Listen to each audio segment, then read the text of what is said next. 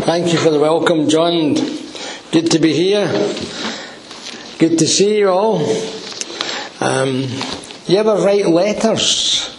Um, sometimes I write, and when Jean reads my letters, she always read, reads my letters. She would, uh, I said, What do you think of that? She said, oh, very nice, very nice. Now throw it in the bin and write another one. so that, that's happened a few times too. The Apostle Paul had to write to a church at Corinth and it wasn't a very nice letter. But one of the things you always do, well, most folk would do, I think, is before you you you confront people with their difficulties, you write something to apart from correcting and confronting them, he write something to praise them. It's good to praise people for uh, what we're about to tell them. And so, in this letter to the Corinthians, uh, Paul writes to the Corinthians, and I'm going to read if you've got a Bible with you, and care to turn to 1 Corinthians chapter 1. We'll have a look at 1 Corinthians tonight.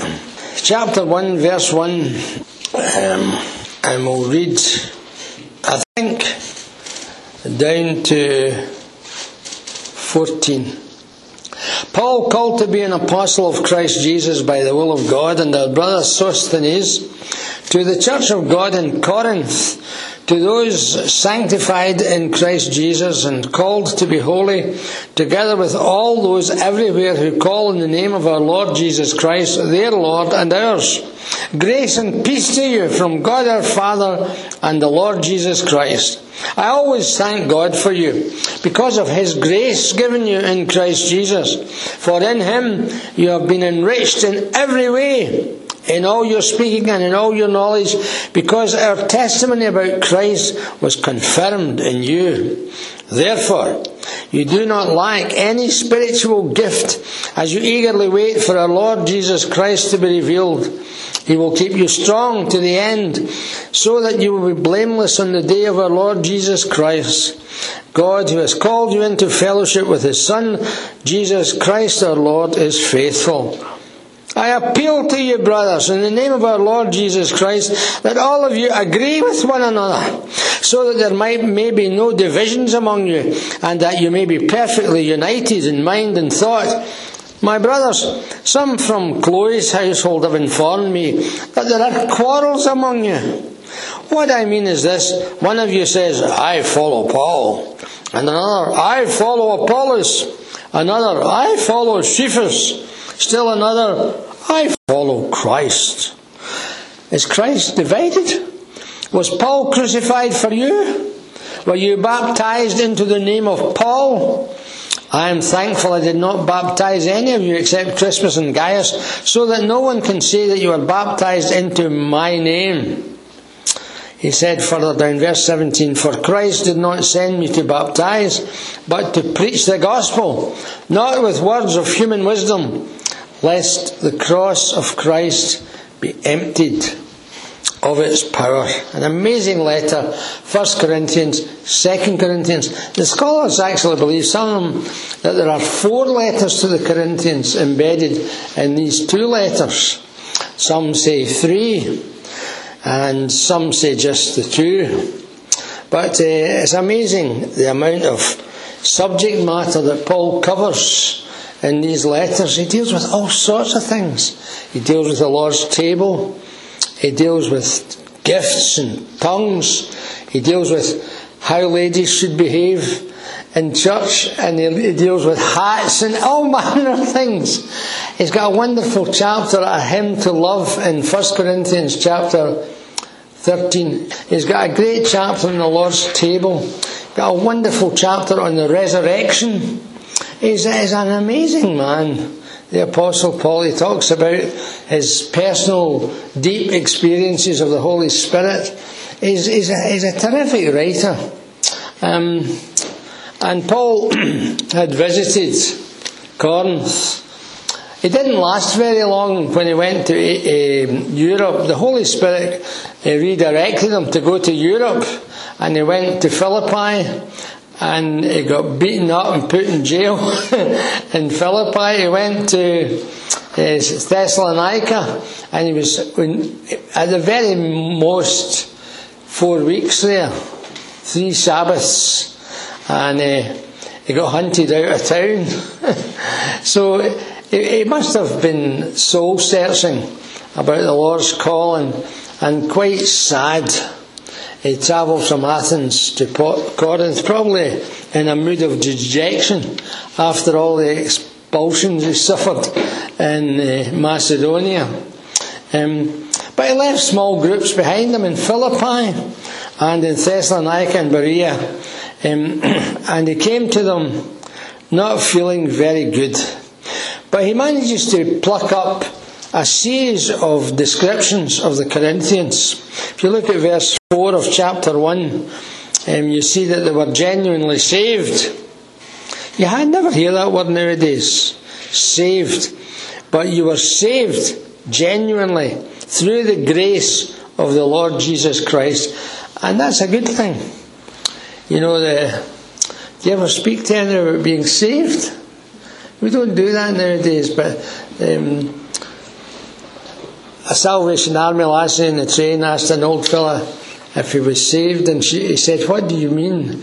Do you mean I have been saved, I am being saved, or I will be saved? Because that's true for all three. um, so they were genuinely saved. They were li- liberally endowed, verse 5 For in him you have been enriched in every way, in all your speaking and in all your knowledge. That's lovely too, isn't it? to be enriched by the presence of Christ and His goodness. They were liberally endowed. They were securely established. That was something else. Verse 6. Our testimony about Christ was confirmed in you. You were the living proof that what I said came true in a human life. You were liberally endowed, securely established, spiritually gifted. Verse 7. Therefore, you do not lack any spiritual gift as you um, absolutely wonderful. And they were prophetically alert verse 7 because they were waiting on the lord returning. You eagerly wait for our lord jesus christ to be revealed. He will be blameless. Keep you strong sorry to the end so that you will be blameless on the day of jesus christ. And so Paul arrived among them. Um, he was in a mood of dejection, but he left small groups behind. And when he came to the Corinthians, he says in chapter 3, 2 and verse 3 I came to you in weakness and fear and with much trembling. He, he was physically afraid away of what was going to happen to him. But he trusted the Lord, and the Lord sent him there. And he stayed there, well, he was three weeks in Thessalonica and a year and a half at Corinth. And they called him my joy and my crown. I mean, you read about some of the stuff they were up to. Uh, you wonder why he was able to make descriptions of that. But he did. Corinth was a terrible place. It was a Las Vegas of the New Testament. It was a, an immoral place. It was a proverbial name for sexual laxity and drunken indulgence, the city of Corinth. And tonight we'll just look briefly at a few general issues connected with it. First of all, the preacher God sent. That was the Apostle Paul. Transformed by Christ, called to be an apostle of Christ Jesus by the will of God. That's a tremendous description of his credentials as a Christian. He was on the road to Damascus as a fanatical Pharisee to arrest and, if necessary, put to death Christians who professed Christ as their Saviour. And he thought he was, he was persecuting the Christians. But on the road to Damascus, he was confronted by the risen Lord Jesus Christ. And he discovered he wasn't persecuting the Christians. He was persecuting the Christ because the Lord spoke to him and said, Saul, Saul, and everywhere in the Bible where a, name is doubled up, that's doubly significant. Saul, Saul, why are you persecuting me? Jesus said to him. And that was amazing.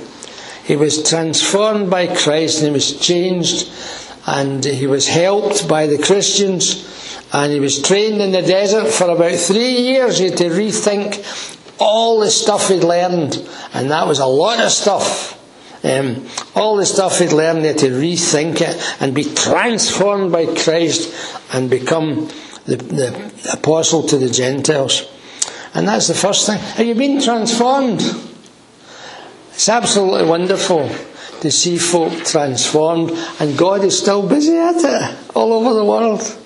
Um, Christians are uh, becoming new Christians. People are becoming new Christians all over the world tonight because of the grace of the Lord Jesus Christ. He was transformed by Christ. There was a man over in Springburn, a big drunk guy, and he was standing outside the church cursing and swearing at the folk as they went in the door of the church until fairly recently.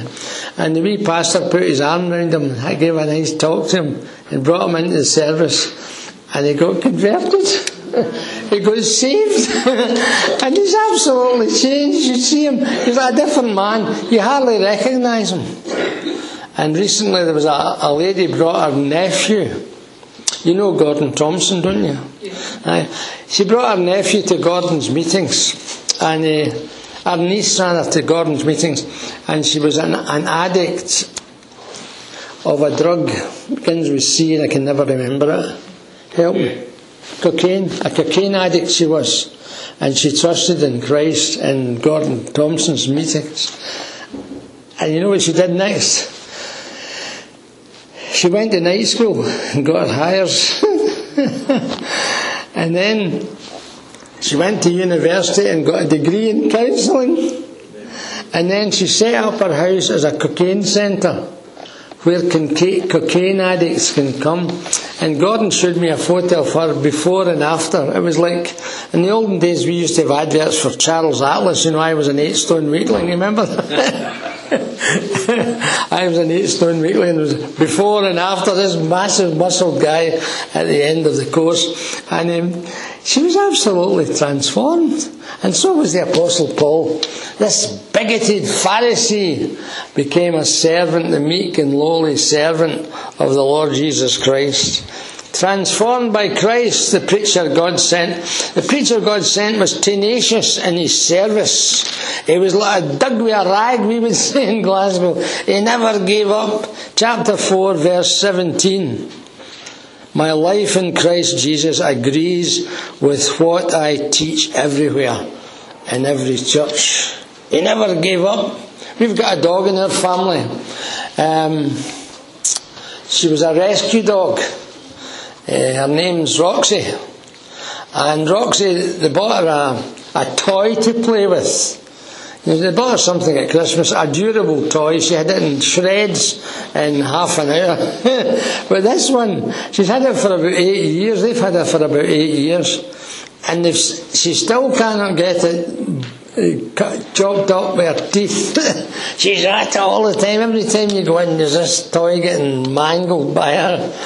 And she was so, she's so tenacious. Paul was like that in his service. He never gave up. He was transformed, he was tenacious, and he was tired in mind and body. Look at verses, uh, chapter 4, verses 11 to 13. He says, To this very hour we go hungry and thirsty.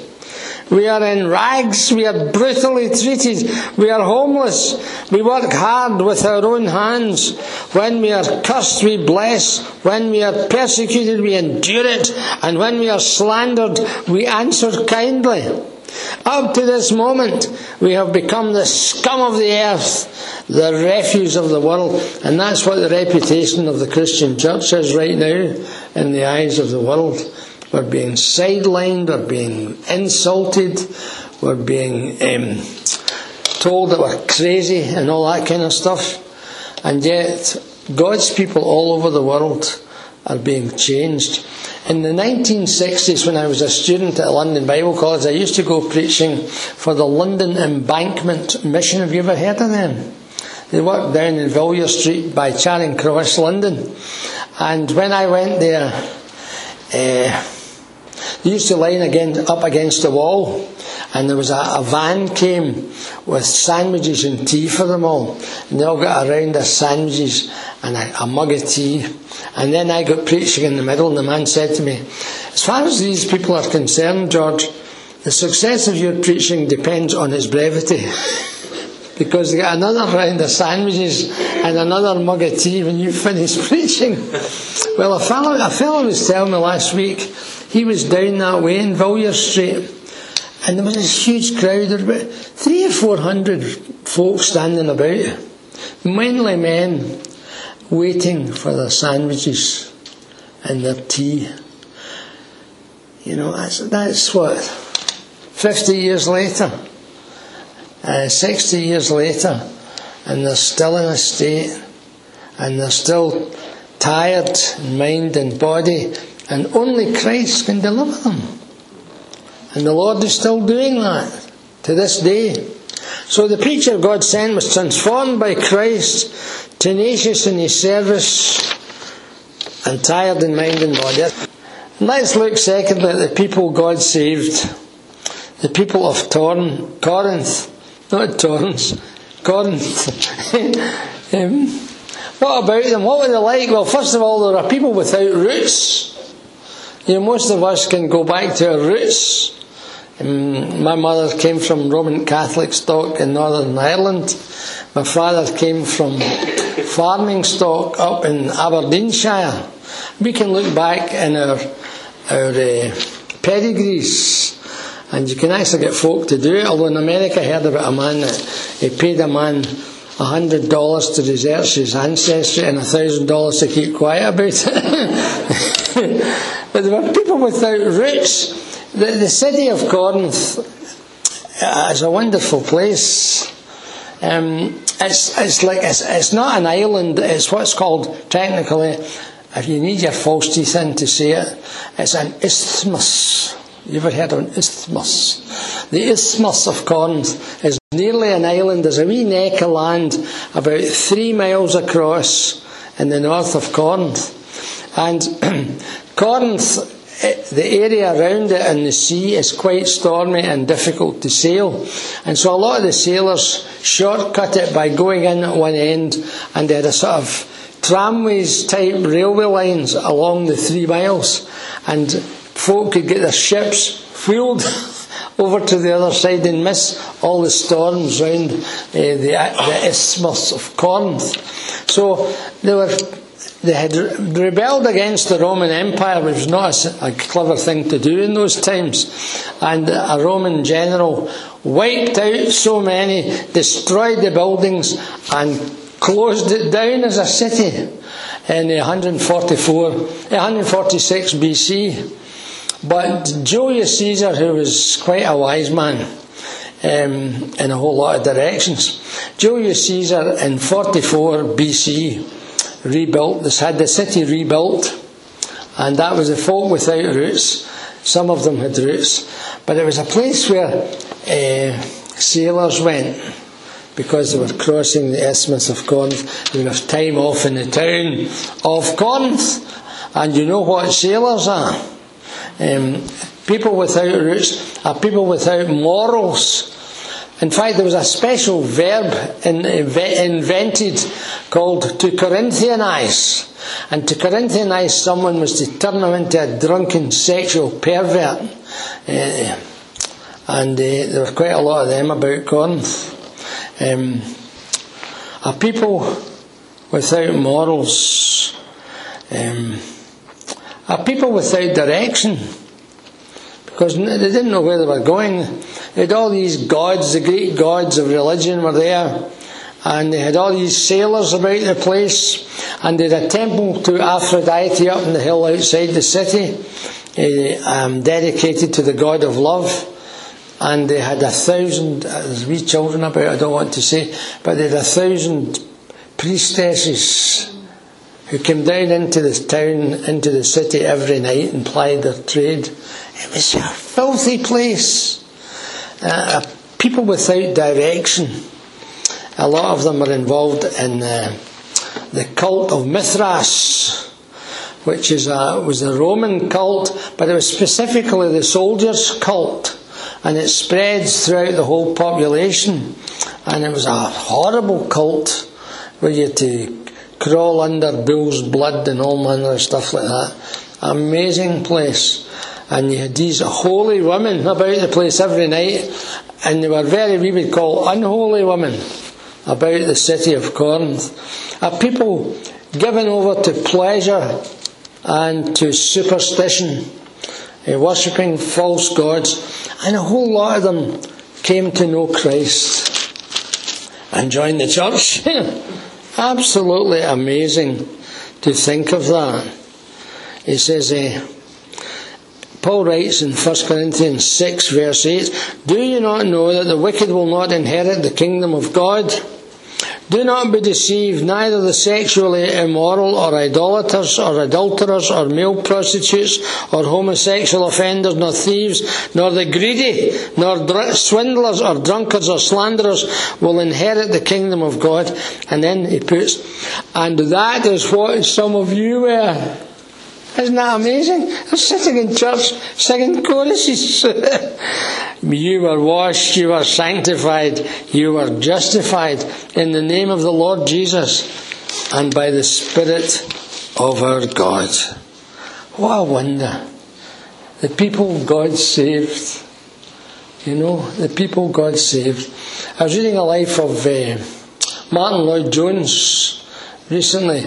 It used to be in two volumes, but they've now got a one volume paperback edition by Ian Murray, which is well worth reading. Uh, absolutely great. Martyn Lloyd-Jones was the King's physician, Harley Street man, specialist, and he wanted to give it up to become a preacher. Imagine. and he went to a college and he decided he didn't like college. He just went in to see what it was like and he decided against it. He would have a private tutor to teach him Greek so that he could read the New Testament in Greek. And he asked for a wee mission somewhere in Wales to serve God. And you know, a man like that could have been anywhere. He went to this wee village in Wales. Well, there was this man in the village when Martyn Lloyd-Jones went to preach and he, he, was called Staffordshire Bill. He was a drunken oaf of a man. We were all scared of him, we all kept away from him. And he had a staffy, he was called after his dog, you know, the Staffordshire Bill. Staffies uh, win your confidence and love sometimes. We, we love our, our staffy. Anyway, he was so overcome with guilt for having killed his favourite pal, his dog he went to church on Sunday and heard Martyn Lloyd-Jones and got converted. and the whole place was alive. Staffordshire Bills turned into a Christian, you know. It was so wonderful. And you know, God can do anything. God can change anybody. And He did it for Staffordshire Bill through Martyn Lloyd-Jones. Wonderful. Martyn Lloyd-Jones, of course, a great ministry. My roommate at college was converted in his Bible class. He was at his Bible class on a Friday night and he saw this. He says, I could read it in the ceiling, George. John, Romans 3 verse 26. He, he quoted it to me. And Bob got converted and got his, oh, he hadn't an O grade to his name. He got his O levels and he got his Highers. You know his Highers, his A levels. Went to university, became an Irish Presbyterian ministry for the rest of his life. He was absolutely changed. Um, wonderful. The people God saved. You know, we used to sing a song about it. The Saviour can solve every problem. The burdens of life can endure. There is nothing too hard for Jesus.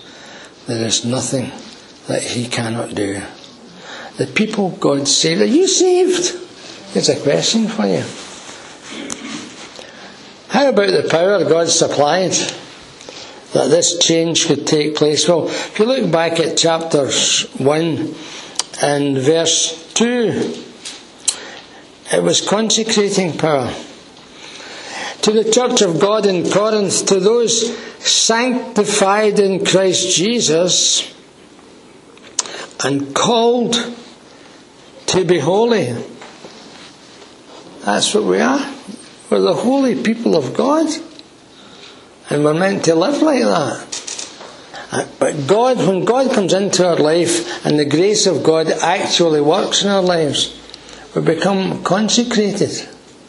And God is our special Father in a special sense, and Christ is our Saviour in a special sense, and the Holy Spirit is the way in which Jesus reveals himself to us. He's the one who takes of the things of Christ and reveals them to us. Consecrating power. Anything else? Well, verse 6 of chapter 1, it was confirming power. Because our testimony about Christ was confirmed in you, therefore you do not lack any spiritual gift. You see, our testimony about Christ was confirmed in you. Consecrating power, confirming power, continuing power. Verse 8 He will keep you strong to the end. He will keep you strong to the end so that you will be blameless on the day of our Lord Jesus Christ. You'll still be there um, living as a Christian. God has called you into fellowship with His Son, Jesus Christ our Lord. He is faithful and He will do it. Isn't that wonderful? That God, in His mercy, continues to exert His power through His people who give themselves to Him. So that's a wee brief look at Corinthians. I think I've got another Sunday sometime fairly soon, God, uh, Graham, and uh, we'll talk about Paul a wee bit more when that happens. Let's pray together. Oh Lord, we thank you for your grace, for your kindness shown to us in the Lord Jesus as we repent and believe the gospel. We uh, thank you, Lord, that you've changed us, changed by the matchless grace of God. And we ask you, Lord, for anyone here tonight who doesn't know Jesus like this, that you will call them to yourself, that they may repent of their sin, change their mind, change their direction, and turn to God and trust in the Lord Jesus who died on the cross and gave his life and shed his blood for us and will cleanse us from all sin. So, Lord, give us confidence in that and help us to live by the strength of it this week and this year for Jesus' sake. Amen.